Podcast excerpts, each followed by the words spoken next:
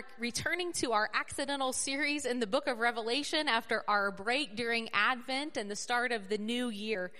And this morning, I want to tell two stories which will maybe help us to remember where we are in Revelation after our month long break, uh, and more importantly, to help us see where we're going there's quite a lot in Revelation that the author, John, assumes that the reader knows.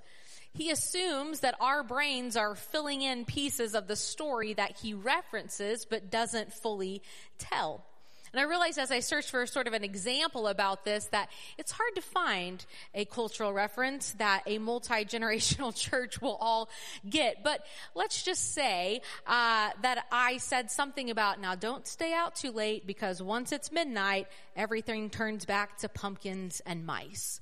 Is there a fairy tale that everyone's brain fills in the story? Anybody know?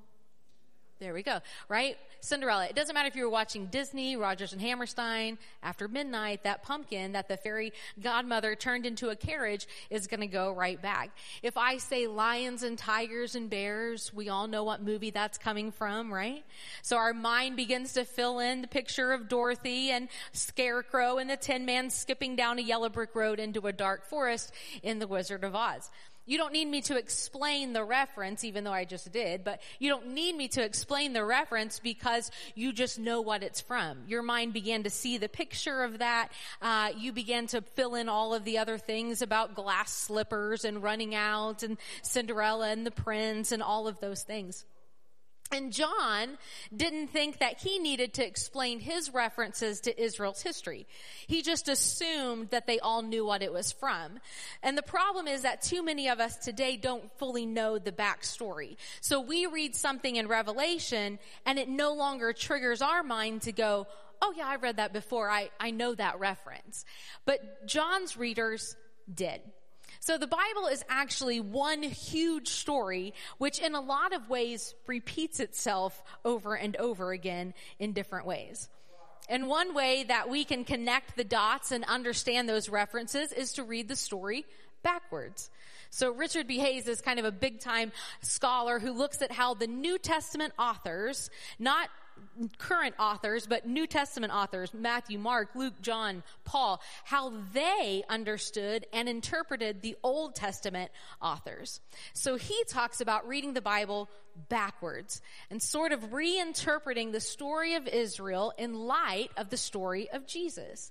It's a way of connecting two events that seem quite separate, but are actually more connected than we first thought because the two seemingly standalone separate events actually help us understand each event a bit better when we know both stories. So let me explain this by telling you both stories this morning.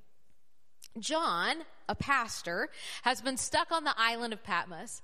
And one Sunday morning, he is worshiping the Lord and he gets this revelation of Jesus given to him to help everyone understand what would take place and he sees a vision of Jesus. And Jesus himself says to John, write all this down and tell these seven churches what you see. And what John begins to see and hear is some super crazy stuff that honestly he has a hard time describing. But he does so to the best of his ability. And because he's describing things, it often leaves us wondering, as we've talked about before, is this real? Is it literal? Is it figurative? Is it a metaphor?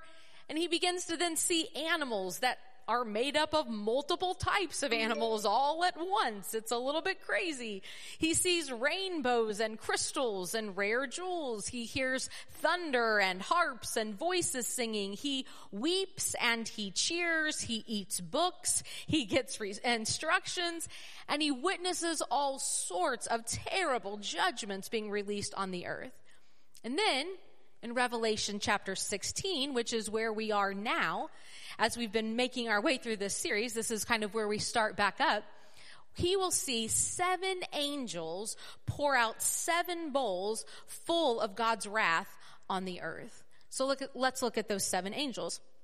The first angel went and poured out his bowl on the land, and ugly, festering sores broke out on the people who had the mark of the beast and worshiped its image. Not good. Not a fan of that right there. The second angel poured out his bowl on the sea and it turned into blood like that of a dead person and every living thing in the sea died. The third angel poured out his bowl on the rivers and springs of water and they became blood. The fourth angel poured out his bowl on the sun and the sun was allowed to scorch people with fire and they were seared by the intense heat and they cursed the name of God who had control over these plagues, but they refused to repent and glorify him. The fifth angel poured out his bowl on the throne of the beast and its kingdom was plunged into darkness. And then this is disturbing. People gnawed their tongues in agony and cursed the God of heaven because of their pains and their sores Still, though, they refused to repent of what they had done. And the sixth angel poured out his bowl on the great river Euphrates, and its water dried up to prepare the way for the kings from the east. And then John saw three impure spirits that looked like frogs. They came out of the mouth of the dragon, the beast, and the false prophet and they're demonic spirits that perform signs, and they go out to the kings of the whole world to gather them for the battle on the great day of God Almighty. And then the seventh and the last angel poured out his bowl into the air, and out of the temple came a loud voice from the throne saying, It is done. And what's interesting is John has witnessed very similar and equally terrible uh, things when the angels had sounded trumpets back in Revelation chapter 8. And with the trumpets had come hail and fire mixed with blood.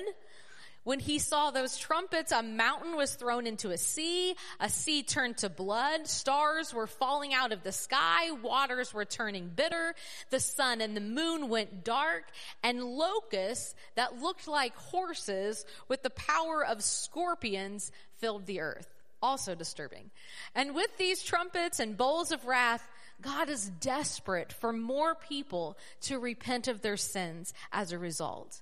They seem to be warnings and they're calls for repentance because remember, these things haven't actually happened. John is writing them down about what will happen. It's a warning, but these things will happen. They just haven't happened yet. And we just read that after the fourth bowl, the people still refused to repent and to glorify God. That first bowl of wrath was poured out on those who had pledged allegiance to the beast, had worshiped the pseudo lamb instead of the real lamb who had actually died for them. After the first six trumpets back in chapter 8, we were told the people still did not repent of the work of their hands. They did not stop worshiping demons or these idols of gold and silver and bronze and stone and wood. And where have we heard that uh, before? In Jeremiah this morning during Hear the Word of the Lord, right? These are the kinds of idols. These are idols that can't see or hear or walk. They have to be carried. And yet people were determined that they would worship them instead of the real true God who lives and breathes and speaks. And they did not repent then of their murders, their magic arts, their sexual immorality, or their thefts. And yet, even as God was issuing these warnings and calls of repentance, pouring out judgment on those who did not repent, John tells us that there have been those who remain true to the Lamb. There were those who had been dressed in white, a white that is only clean because it's been washed in the blood of the Lamb. In other words, it wasn't that they were good or better. It's just that these were the ones who had repented. They were the ones who had come to Jesus and Jesus was good and sinless and had died for them. It was his blood that cleansed them. And so John sees these who have not worshiped the beast or the fake pseudo lamb, who have kept themselves pure before the Lord. He sees them gathered around the throne and he sees them worshiping Jesus and bringing him glory and honor. And he sees that they are made up of every nation and tribe and language and color.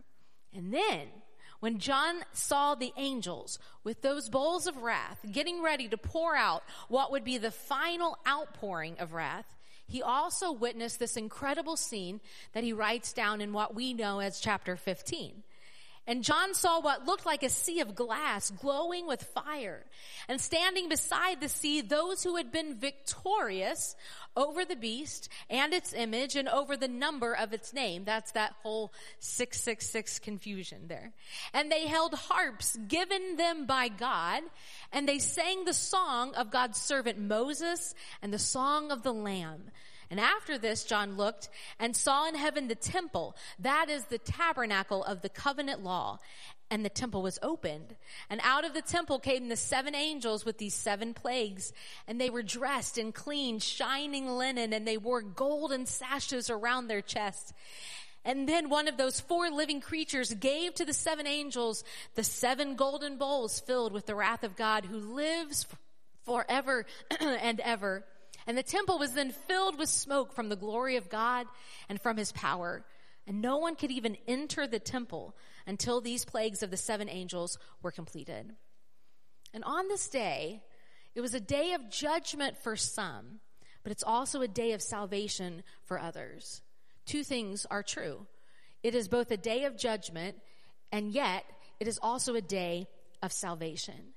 Because here we have these who have now had this wrath and judgment poured out on them. And yet we also have these people who kept their eyes on the Lamb, who are now standing with the Lamb, singing a song of victory. They're witnessing the presence of God come to dwell among them forever, while at the same time, those who did not follow the Lamb, but worship the beast, are having ugly, festering, painful sores break out on their bodies. And there's something about this drama that John sees play out that just doesn't seem quite right. It doesn't sit well with me, right? I'm super bothered because I don't want that to happen. I, I'm, I'm, I, it, it's upsetting to me. It doesn't make sense how this could all be true. How could God do this to anyone? How could he send frogs and terrible things and boils and festering sores onto people. And yet at the same time, I would also like to know, how can I avoid festering sores, right? I mean, these are the two things that are, I mean, I don't want that to happen. And also, how do I make sure it doesn't happen to me if it's going to happen at all, right? I have two separate questions going on in my head. And so maybe it's time to tell the other story to help shed light on this one, and maybe the two will shed light on each other. So for the other story, we go backwards in our Bible, almost to the beginning. We go back to Exodus chapter 1. And the people of Israel are living in Egypt, and they've now been made slaves. And they've been living there at this point in time for 400 years. And they begin to cry out to God, How long which sounds very familiar to us who have been studying the book of Revelation. And they began to cry out, How long? How long? How much longer? And God heard their cry, and he raised up a leader, Moses. And Moses tries to solve the problem his own way, which was not good, and there's a whole other lesson in there for us in that one. But he ends up running for his life. And while he was living in the desert, God appears in a burning bush and speaks to him. Moses is to go before the Pharaoh and ask that the people of Israel be allowed to go into the desert to worship God. So when Moses and his brother Aaron, what? Aaron, there we go. His brother Aaron go before Pharaoh and make this request, they're told, no, no, I am not going to let the people go because I know if I do, you're not going to actually return and I'm going to lose all of my workers. So no, you cannot go into the desert. So Moses and Aaron, they return to Pharaoh to make the same request and this time to let him know if he continues to refuse, the Nile River will be turned to blood. And what follows are 10 plagues because Pharaoh will not let God's people go. So the people in Egypt and for the most part, the Israelites too, because they're living there, they experience the waters turning to blood, frogs living everywhere, gnats, flies that come only to Egypt and not to the people of Israel. Livestock are all killed in Egypt, but not the livestock of God's people. And then those same disgusting, festering boils break out on men and animals. Hail destroys the crops. Locusts, I don't know if they were the size of horses or not, but locusts uh, eat everything that wasn't destroyed. Darkness comes and rules over the land. And then finally, the firstborn of every household in Egypt dies. And these plagues were a result of the hardness of Pharaoh's heart toward the things of God because of his idolatry and because of his persecution of God's people. Pharaoh would not relent. He would not repent. He continued to serve his own false gods. He refused then to recognize that God was over all things. But the ultimate purpose of the plagues in Exodus was not so much to persuade Pharaoh to let the Israelites leave, but to give God opportunity to show his power, which is above every other power, including the magicians in Pharaoh's court, and to demonstrate that God was over all creation. You see, God made the day and the night so he can cause it to stand still and be only dark for three days if he so chooses. He spoke into the darkness once and created day and night. He can do it again. He's over all of creation. God understands the seasons because he made them, but he'll not be controlled by them. He will not be controlled by his creation. So he'll send hail or locusts to destroy what he made if need be. And the result is that even creation comes to recognize that God alone is worthy of glory. Creation begins to groan, waiting for redemption. It's why then in Revelation, what we witness is every living creature is now around the throne celebrating and worshiping God because they recognize that He alone is worthy. So God, through these plagues of judgment and the salvation of Israel, will gain glory and all will know that he alone is the Almighty God. So God prepares the people of Israel to leave and he lets them know in advance about the final plague that is coming to the households of Egypt. And to be spared from death in their own households, they're to kill a lamb and apply its blood to the doorpost around their homes. And when God passed over that night, if he saw the blood, he would spare them. And if not, judgment would come. And once again, the day of judgment for Egypt was also the day of salvation for Israel. There was both mourning and rejoicing. There was weeping and there was celebration on the same day. And as a result of the death of the sons uh, across Egypt, Pharaoh tells the Israelites, get out. Go ahead and leave. But then they reach the Red Sea. And Pharaoh is angry and he orders his army to go after Israel and bring them back. Just when you think you've defeated the enemy, back he comes with a renewed vengeance. So now Moses is standing there looking at all of the people. He sees the Red Sea in front of them. He looks behind them and sees Pharaoh's army charging towards them.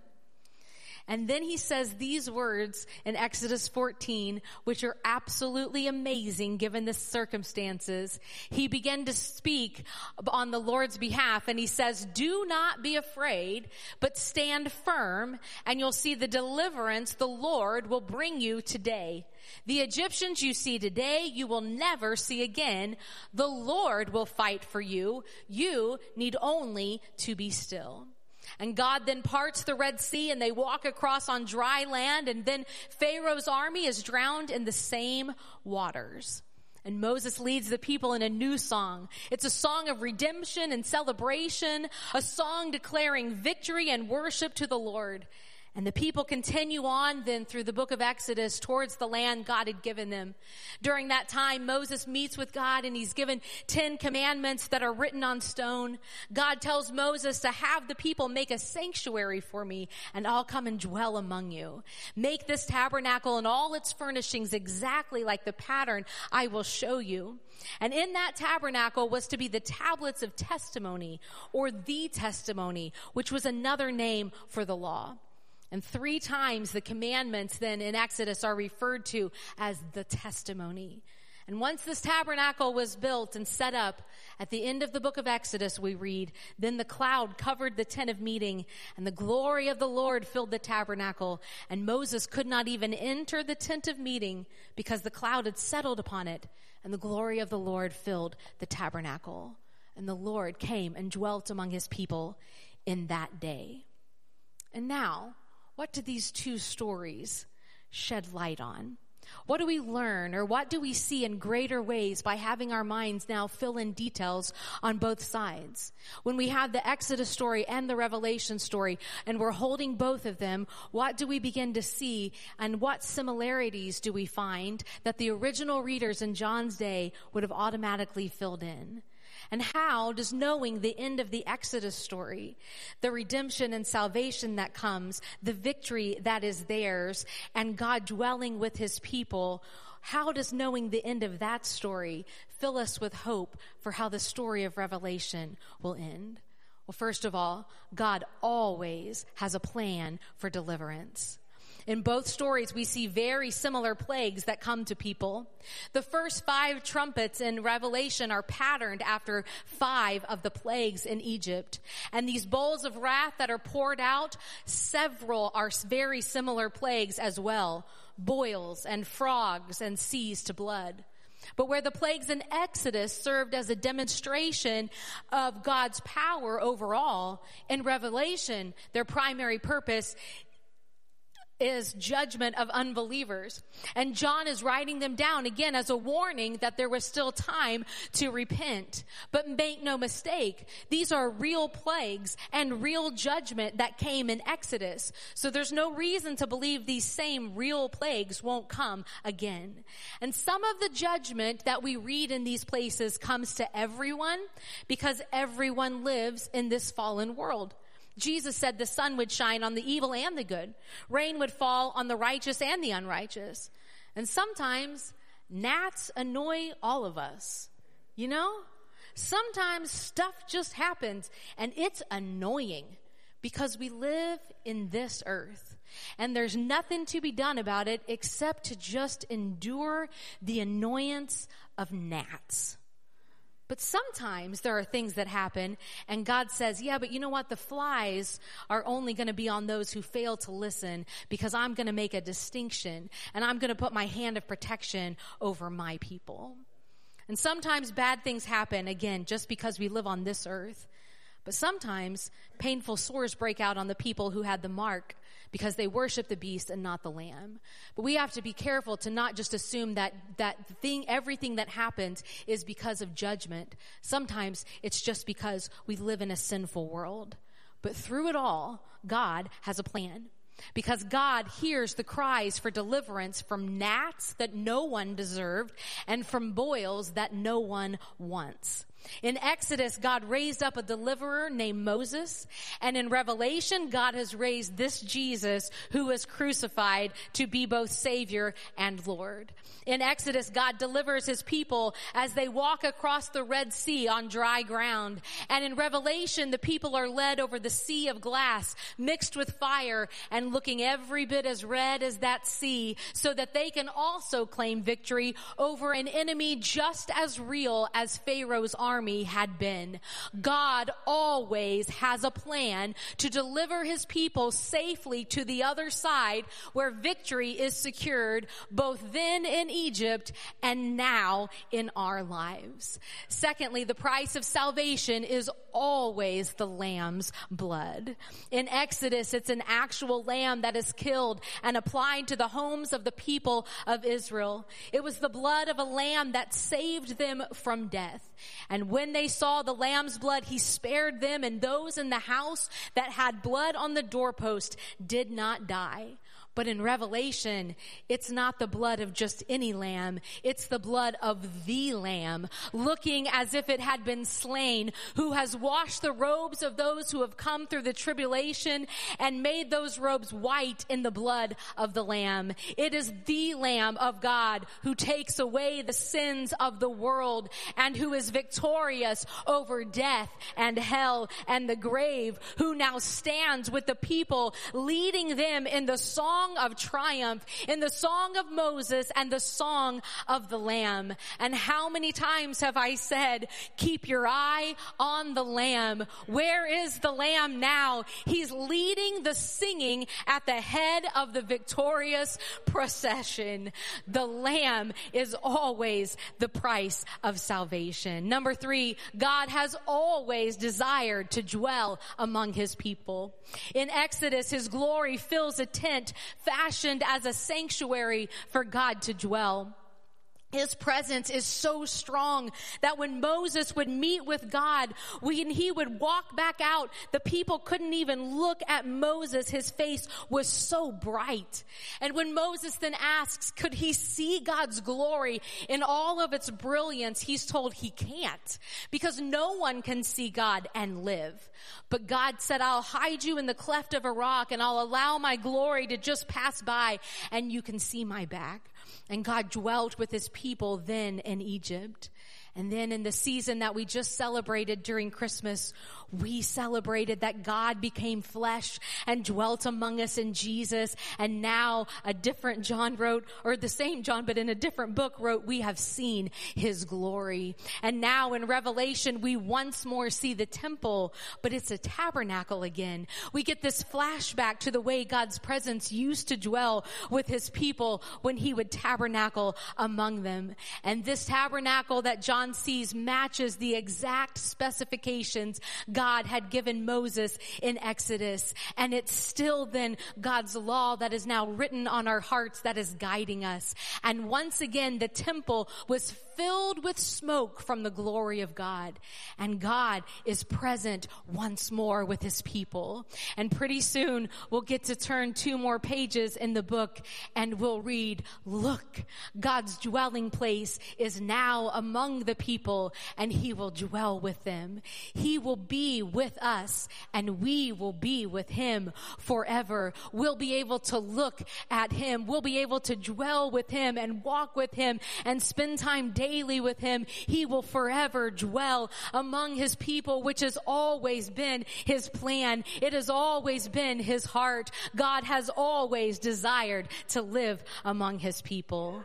And lastly, this morning, worship has always been the key.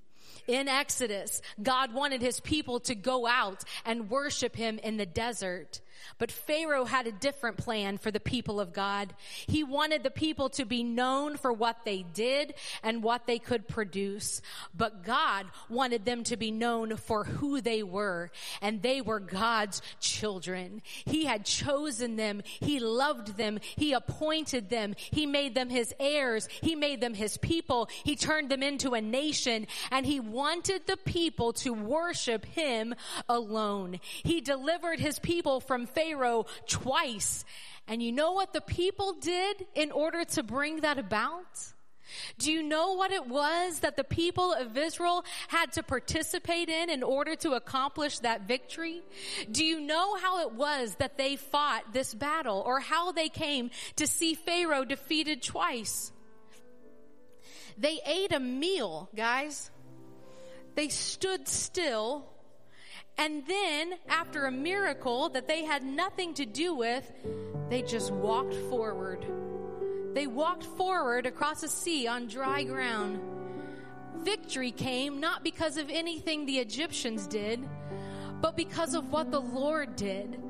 The Lord fought for them. It wasn't them. It was just what he told them to do. Stand still. Prepare a lamb prepare some bread, sit down and eat it. And then march forward when I tell you to go forward.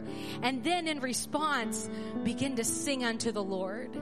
Stand still and see deliverance come. And it did. And their response on the other side of the Red Sea was to begin to sing. And they expressed their thanksgiving in song in Exodus. They said, Oh, how the enemy boasted in that day. The enemy boasted and said, Oh, I'll pursue them. I'll overtake them. But you, God, You blew with your breath. That's all it took. And the sea covered over our enemy. Because who among the gods is like you, O Lord? Who is like you, who is majestic in holiness and awesome in glory and working wonders?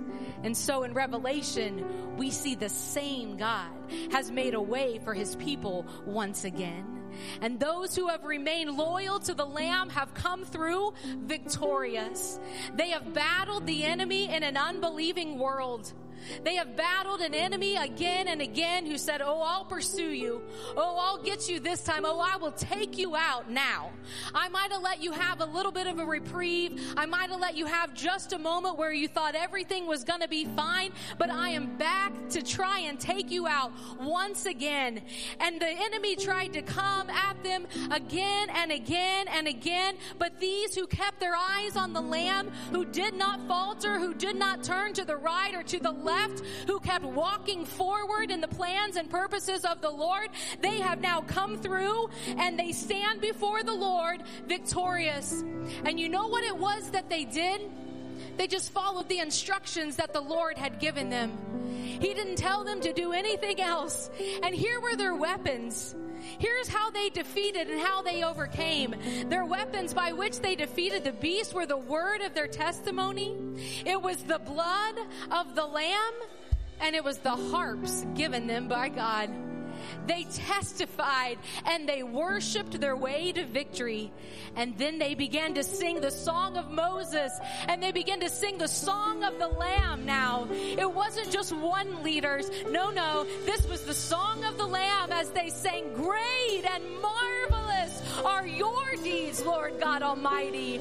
Just and true are your ways, King of all the nations, not just Israel, but all the nations now. And who will not fear you, Lord? Who will not bring glory to your name?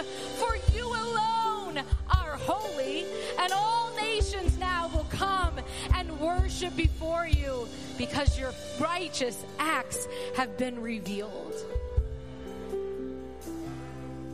And when we read the story backwards, it gives us hope because now we know how the story ends. People of God win. They might have to deal with some gnats and frogs on occasion, but victory's ahead. There may be doubts or days of doubts. There may be days of darkness that fall, but victory is still ahead and has still been secured. It may seem like God has forgotten or failed to hear as you've cried out to Him in the quietness of your own heart, but He's listening. He has heard, and it has always been His desire to be with His people. He longs to have us near Him.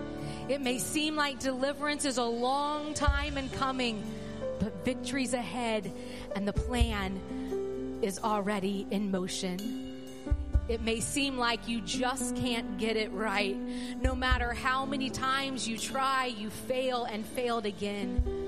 But let me remind you this morning that victory doesn't depend on you.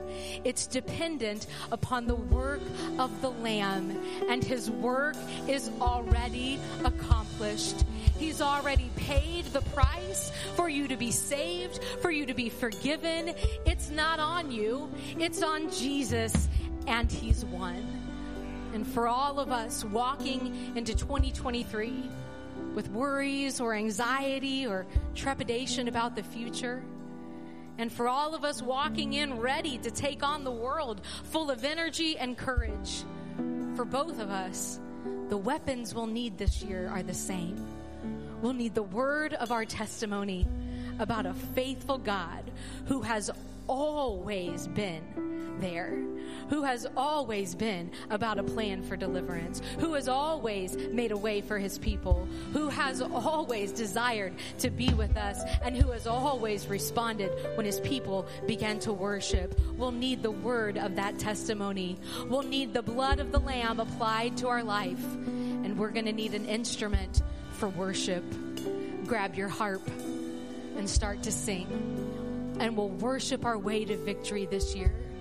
Because the same words that Moses declared to the people, we hear the Lord declare to us this morning stand still and watch because I'm fighting for you this year.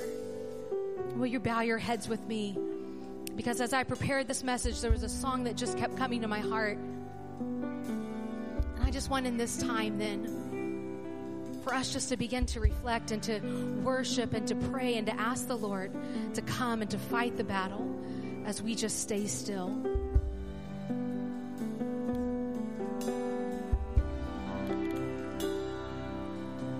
You go before I know that you've even gone to win my come back with the head of my enemy. You come back and you call it my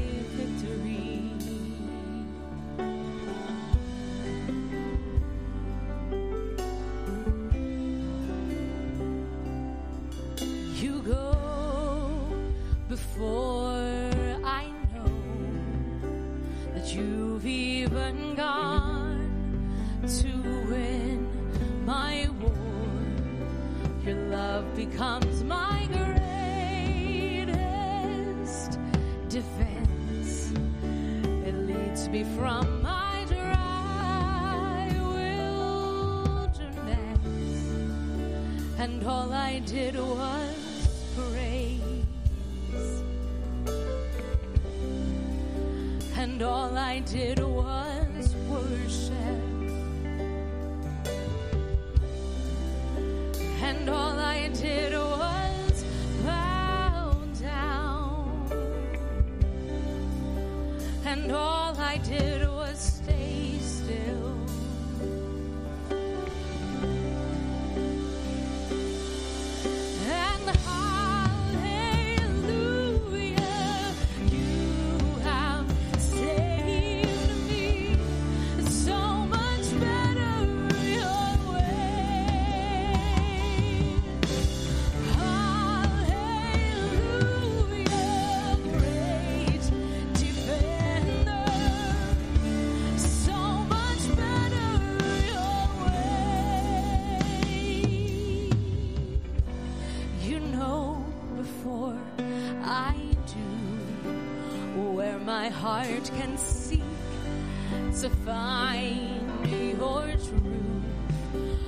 mercy is the shade I'm living in, and you restore my faith and hope again.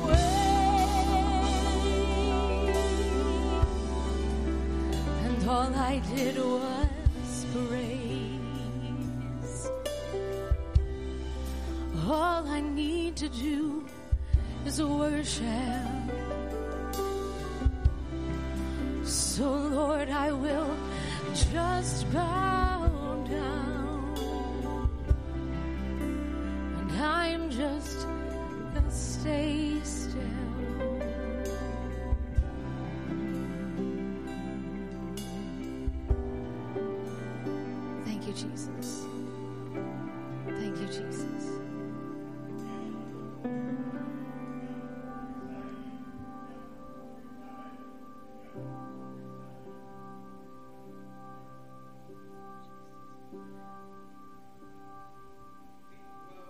fearful times, times filled with despair, doubt, and questions. But the people of the Lord are not to fear. The Word of God declares, Don't let your heart be troubled and don't be afraid. For isn't the Lord your God a defender? Isn't the Lord your God the Savior? Isn't He the waymaker and the one who will provide? In the midst of every storm, He'll be the provision, the protector, and the comfort. In days of lack, He will provide for His people. They'll not go forsaken. They'll not be forsaken, for the Lord will march out before them and He'll lead them into victory. For the Lord, the Lord is your God, and He will deliver and provide for His people. Trust in the Lord and rest in Him and rejoice in Him, for the Lord is making a way where there seems to be no way, and the people of God shall declare it. Rejoice, for the Lord is victorious. Hallelujah. Amen. Amen. Thank you, Jesus. Thank you, Jesus. Thank you, Jesus. We'll worship our way this this year. We'll worship our way to victory. Thank you, Lord. Thank you, Jesus. Thank you, Jesus. We bless your name. Amen. Thank you, Jesus. Thank you, Lord. Thank you, Jesus.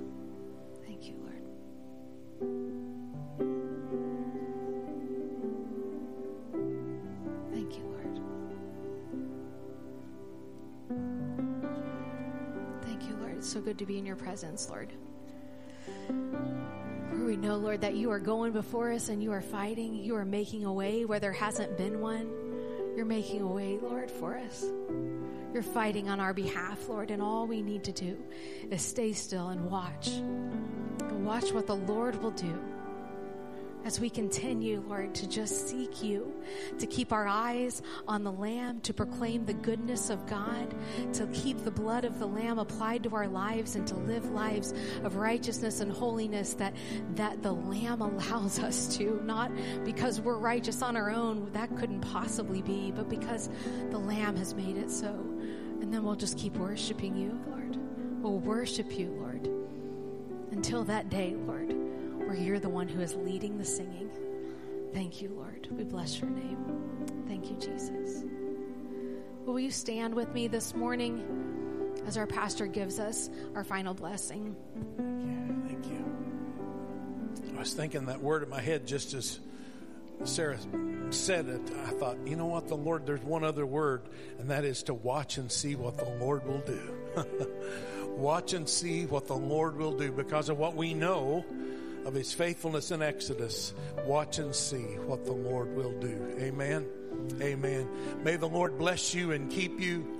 May the Lord make his face shine upon you and be gracious unto you. May the Lord lift up his countenance upon you and give you peace. Amen and amen. Go rejoicing today. God bless you. Stay for Sunday school. Starts at 10 o'clock. You got 10 minutes to get to class. There's a great class meets right here in the sanctuary if you want to just stay right here. God bless you.